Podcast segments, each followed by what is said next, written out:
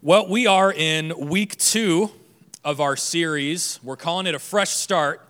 And the reason we're calling it that is because we're a fresh new church. Uh, hey, we're a week old. Isn't that cool? we're a week old church. And uh, last week was an awesome, awesome celebration together. And we're going to keep it rolling. And we're not going to stop. I, I feel like God is up to something special. So let's take it in, shall we? And talk about what we um, are going to be um, looking at today, we're going to be looking at one of our three core values. And what we're going to be doing actually for the next three weeks is looking at the three core values of Reachway Church. We value other things besides these, but we feel that these kind of encompass what God would like to see Reachway Church do in this city, but also what God hopes to do in our lives as well. And so we're going to be talking about those in just a little while. But I want to talk about the why behind this Fresh Start series because it's important to know why we're talking about certain things as we talk about those things. And I want to share a few things about what we actually believe. And the first one is this is that we believe that life, that new life is made possible here on earth through the death and resurrection of Jesus Christ. We believe that that God has brought down a new way of living, a new world that we could possibly live in. We call it the kingdom of God and we believe that the kingdom of God is a, a world, a way of living that exists here on earth. It's not something we go to or get to, but it's something that we can experience right now in our lives.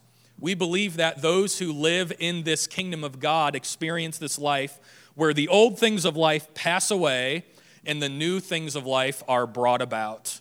We believe that God is always doing new and fresh things in our lives, that He's always restoring areas of brokenness or hurt in our lives. And so, those who enter into this kingdom of God, this Jesus way of living, experience the old passing away and the new unfolding right before our eyes.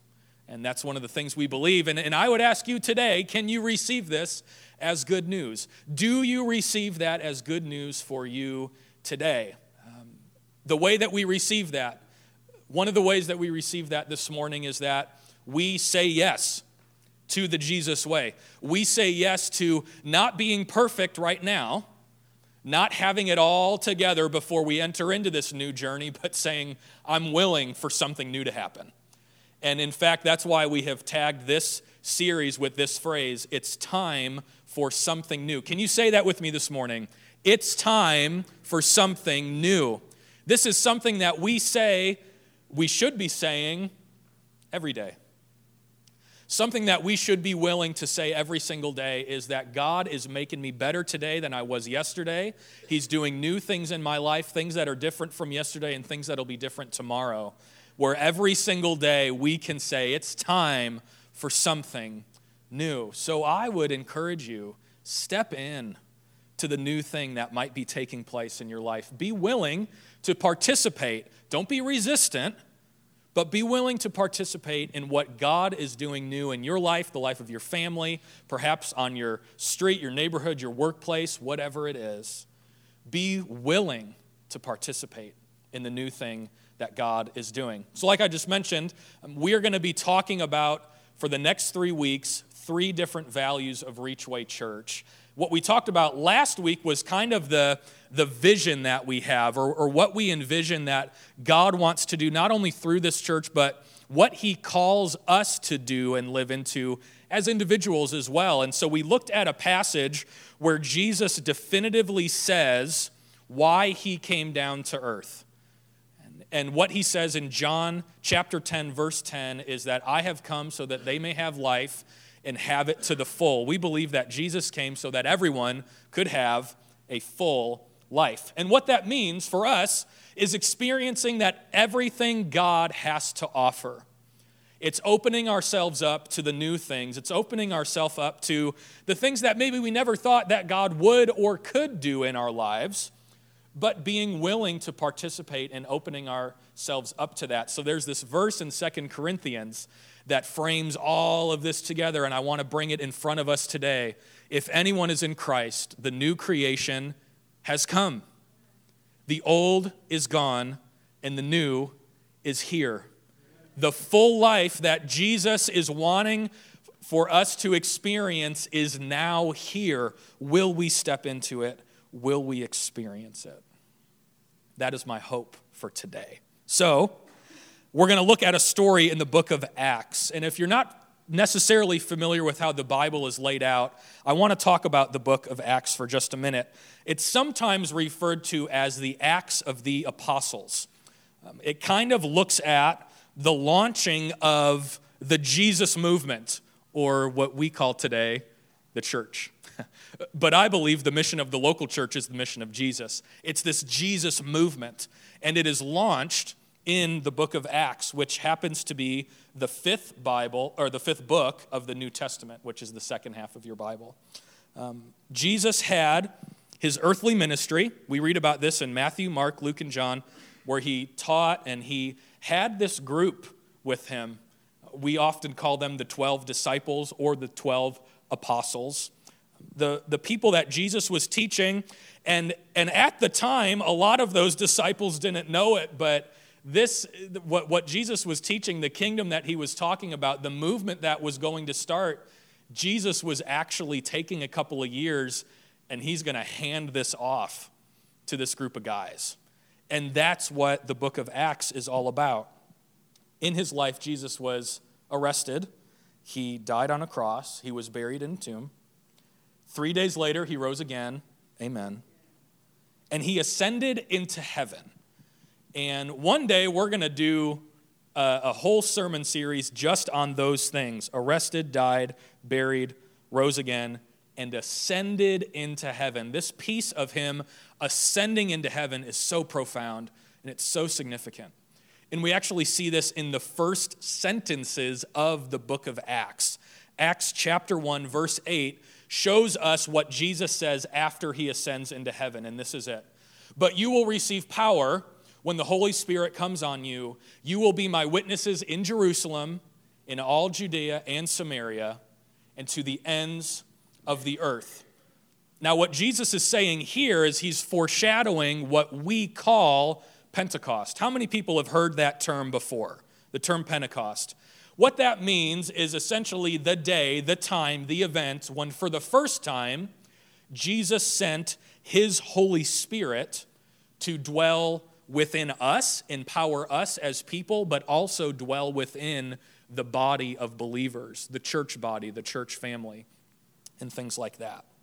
Jesus sends his Holy Spirit to the disciples at Pentecost, empowering them to communicate with boldness the good news of Jesus Christ. And in this moment, the Jesus movement is born. And it's a beautiful thing. And here we are today, believe me now, products of this same exact movement that was birthed almost 2,000 years ago. People never stopped sharing the good news, people never stopped gathering together, and here we are today. Isn't that fun? I want us to look at one particular story in the book of Acts. This story, A, is one of my favorites. And so I'm really excited that I get to share it this morning. But this story found in the book of Acts, and we will see this by the time we're done with it, is so foundational to the Jesus movement, so foundational to what we call Christianity, following Jesus, whatever terminology you want to lay on that. This story is so foundational. So I want to be sure that we're all following along together. So if you have your Bibles with you or your Bible apps, I would encourage you to find Acts chapter 10. If you didn't have to happen to bring a Bible with you, that's okay. By your feet in one of the seat backs in front of you, there is a Bible there. I would encourage you to take one of those and turn to page 1707. 1707. And this is what I'll say. We say this every week. If you are here and you don't happen to have a Bible of your own, the Bible you are holding right now is our gift to you. There's a sticker in the front fold of that. You can write your name in it, your date, whatever you want to do. That is your Bible. But I would encourage you all to follow along with us in Acts chapter 10. Before we read it, I want to ask a couple of questions to get our minds going this morning. And the first one is this Could you imagine the task of leading the first movement of Christians? The first movement. Could you imagine being the one in charge of the first movement of Christians? And, and this is what that would mean for you is that you actually personally on earth knew Jesus. You ate with him, you journeyed with him, you sat with him. He taught you and you listened. You actually knew him. And then he left and, and handed you this movement that he wanted you to carry on with. You are now the leader. Quite a task, isn't it? Quite a task you have no one to look to as an example. There wasn't a leader that came before you who led this thing. Um, as a pastor, I am mentored by other pastors, pastors that have been pastoring longer than me. and so I look to them and I learn from them. If you were leading this first movement, you would not have a single leader to look to. Except Jesus. Yeah, some of you got it. and that's good enough, isn't it? Um, Jesus to look to. So, this story in Acts chapter 10, I want to talk about the two main characters of this story. They are Peter and Cornelius. If you're familiar with the scriptures at all, you're probably a bit more familiar with Peter, the Apostle Peter, who sometimes in the New Testament is this fired up guy that almost speaks before he walks, or walks before he speaks, however you want to say that. And uh, he, he gives us some great stories and some great teachings. But Peter ends up being one of the main dudes that leads this new Jesus movement. And it's pretty interesting. Peter is one of our main characters, Cornelius is another.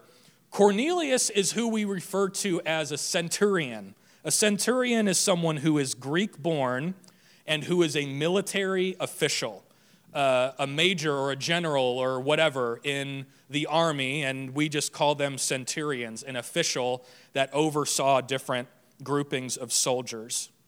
Interesting thing about Cornelius that we read in chapter 10, chapter 10 verses 2 and 3 is that Cornelius, who was Greek born and had his entire allegiance, or supposedly had his entire allegiance to the army, to Rome, was actually someone who was seeking God. We read this in verses 2 and 3, where him and his family were devout, they were God honoring, and they prayed. And they were approached by an angel, right? Um, following God in such a way where an angel actually approached them. Pretty cool stuff. Um, so, an angel prompts Cornelius to send for Peter someone that Cornelius has never met, someone that Cornelius has no idea this person lives out of town. And back then, if you're out of town, you might as well be halfway across the world, right? Um, and, and this angel prompts Cornelius to send for Peter, and he does. While those men who Cornelius sent walk to go get Peter, Peter has a vision. The same time that they're journeying, Peter has a vision, and I actually want to read together this vision. So if you would find verse 9, or it's going to be on the screen here, this is the vision that Peter has when the guys are on the way to get him from Cornelius. About noon the following day, as they, they, the people getting Peter, were on their journey and approaching the city, Peter went up on the roof to pray. He became hungry and wanted something to eat. And while the meal was being prepared, he fell into a trance. He saw heaven opened and something like a large sheet being let down to earth by its four corners. Maybe you can imagine that this morning. It contained all kinds of four footed animals, as well as reptiles and birds. Then a voice told him, Get up, Peter, kill and eat. Interesting thing for a voice to say to you. Verse 14 says, Surely not, Lord, Peter replied. I have never eaten anything impure or unclean. And I feel like he said that with some vibrato, right? I've, I've never done this, so surely not, because I'm good. I'm Peter. The voice spoke to him a second time Do not call anything impure that God has made clean. God just drops the mic on Peter's head. Are you kidding me? Do not call anything impure that God has made clean. That's our story. That's the vision. And after this vision, as soon as it's over, the people that Cornelius sent to get Peter arrive at the door. And this is where it really, really gets interesting. They call Peter. They say, Hey, we were sent by a dude named Cornelius. For Peter, a stranger. For Peter, someone who might as well be halfway around the world. For Peter, someone that he's never met before. And Peter just goes, All right. In fact, let's read about this. Verse 28 and 29 say this He said to the men that called him to join and go with him, You are well aware that it is against our law for a Jew, Peter being a Jew, to associate or visit a Gentile, Cornelius being a Gentile. Another way of saying Gentile is a non Jew. But God has shown me that I should not call anyone impure or unclean. How did he show him that? The vision that we just read. Verse 29. I love verse 29. So when I was sent for, I came without raising any objection. Isn't that good? Peter has this vision, the people show up, and for the first time ever, Peter says, I know the law says this, but God has shown me something new. And so I'm going to be obedient, and I'm not going to raise any objection. I love how this story is told in the book of Acts. Peter meets Cornelius. They're hanging out together, they're getting to know each other. What kind of music do you listen to? Things like that. Probably not. Peter realizes, Peter realizes in a moment, if we were to keep reading the story, Peter has this moment where he realizes that God is also speaking to Cornelius. That somehow, some way, for the first time ever, Peter is realizing that God has spoken to a Gentile. God has spoken to a non Jew. And this is how Peter responds after he realizes that. Verses 34 and 35. This is one of the cornerstones of our faith. Then Peter began to speak. I now realize how true it is that God does not show favoritism, but accepts from every nation the one who fears him and does what is right. Another way to say fears him is honors him. This is what our faith is founded on. And it took a vision it took someone hungry on their roof, praying, getting a vision for God to say, I know what your law says, I know what you're used to, but it is time, Peter, for something new. And Peter realizes the most profound words that we could ever hear. I now realize that God does not show favoritism, but accepts everyone from every nation. I want to talk, I want to give you three different reasons why this story is so profound. Hopefully, it's been profound for you already, but I want to give you a list of three. And it really kind of helps us understand what's actually going on here in this story.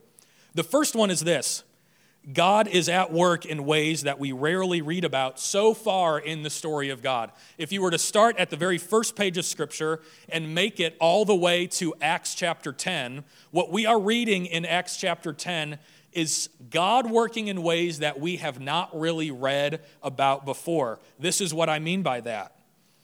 A non Jew is connecting with God. We don't read about that a whole lot. But even more profoundly and more significantly for us this morning, God is choosing to connect with a non Jew. Are you seeing that? God is doing something new, or maybe He's not just doing something new, maybe we just didn't write about it before.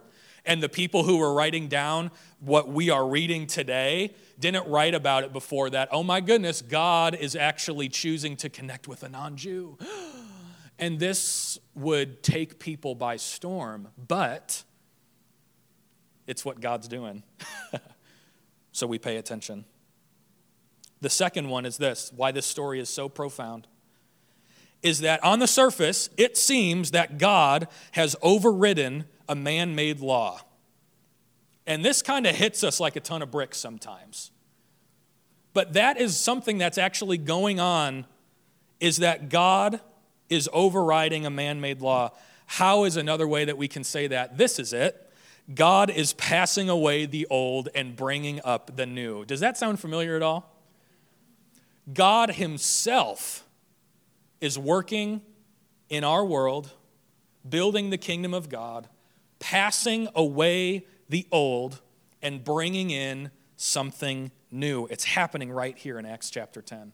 And the third reason why this story is so profound, this is my favorite one of the three, is that the categories of who is in and who is out get completely shattered. And I love that. It really drills home what God is so fervently trying to see done on earth. The new that God wants to see done on earth is that there are no labels. If you were here last week, we talked about these groupings of people Pharisees and Sadducees and Herodians and all of these different groups of people, Jews and Gentiles. And God is saying, I need you guys to understand. that we need to completely rethink and redefine who's in and, and who's out, if those are even categories worth talking about. Peter, an apostle of Jesus, now understands that he is on the same level as a Roman military official. Now, you talk about a lesson that someone needs to learn. And if anyone has ever gotten a dose of humble pie in their life before, like myself, then, then you might be able to go right back to that moment and be like, oh, I, I remember that one time where, you know, that hard lesson that I resisted for so long, where I'm actually not necessarily better than anyone else. Isn't that a place that we need to get to? Um, otherwise, what we call pride is never something that leaves our lives. And it's something that we hang on to for the rest of our lives. So you can imagine what Peter's going through. But I love the obedience that Peter shows. I love the words that he shares. I know I used to do this, but God has shown me another way. I love that. And this is something that should be noticed is that this entire story is directly orchestrated by the Spirit of God at work in Peter's life and at work in Cornelius's life what needed to happen in order for this story to take place is for God to send an angel to Cornelius and for God to give a vision to Peter. Those are things that only God can do. And so, therefore, God wanted this entire thing to happen. Make no mistake about it. God wanted Acts chapter 10 and kind of pouring over into chapter 11, he wanted this to happen. And so it could be said that this story and the lessons learned from this story reveal the truest and purest heartbeat of God. And so at Reachway, what we have done is we have taken this profound story and other stories like it, and we have allowed it to craft and shape our first value at Reachway Church, and that is everyone matters. We read this in Acts chapter 10, we read this in other places in Scripture, and we have crafted this to be our very first value is that everyone matters. And I would ask that you would read this with me. It, we kind of use these two phrases and attach it to what we say when we mean everyone matters. Would you read this with me? We believe that God created everyone and loves us all with an equal love.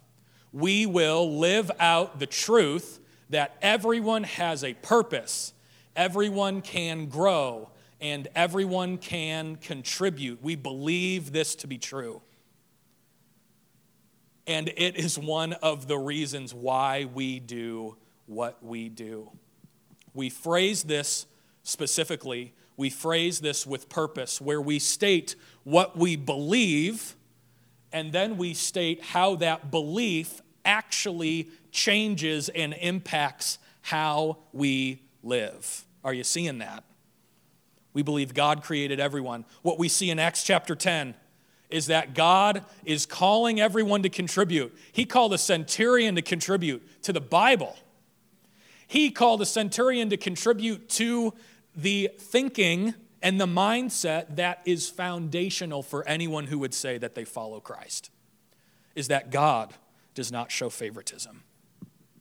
We believe that everyone matters. Knowing and believing that everyone matters is a foundational principle in experiencing the life to the full that God has designed for you to live. We believe that if you can get there in your mind and then eventually in your life, living in such a way to where you do believe that God created everyone with an equal love, and that that belief actually changes how you live, then the full life that Jesus came down to earth for us to have in the first place is made possible for you. If you can get here, I think you can experience the life to the full. So, church, if you are in this room and you feel like you don't or if you have felt that before, I want you to know that you matter to God, brother, sister. You matter to God. And you matter to the people of Reachway Church. You must know this. You must believe this.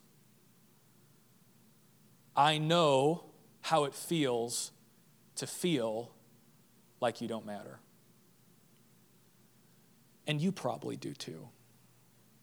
And if you're feeling it now, or if you felt it before, or if you feel it tomorrow, or next week, or next month, or next year, I want you to know, I don't ever want you to forget, you matter to God, and you matter to Reachway Church. And that goes for anyone who's not sitting in this room as well, which is like six billion other people, by the way. Um, isn't it true? And didn't we see today that God did something new in Peter's life by showing him this, by showing him that everyone matters? So, to those who are interested in a fresh start, to those who are even remotely interested in this Jesus way, this, this journey of following Jesus, to those who are saying for themselves, it is time for something new. I want to invite you into learning what it means to live a life where everyone matters. There's only been one book that's kind of been written on this subject that's probably the best and it's the one we just read out of, where we are actually shown by the creator of the universe as Jesus what it means to live in such a way where everyone matters. If you are remotely interested in something new happening in your life, I would encourage you throughout the week and as we journey on as a church and as you journey on in your life ask God to show you is there an area in my life that I am missing? Is there an area in my life, is there a way that I am living that would not support me believing that everyone matters? Ask Him to show you. I don't know if you'll have a vision, and, and, I don't know if a blanket's going to come down from heaven with a chameleon on it. Um, I don't know how it's going to work for you. And if we got coffee, I could tell you how it's worked for me. And I believe that if you're really going to ride this Jesus journey, if you're going to step into this new thing, if you really, really want to see the old pass away and the new get laid out before you, then you have got to live a life in such a way to where you believe that everyone matters.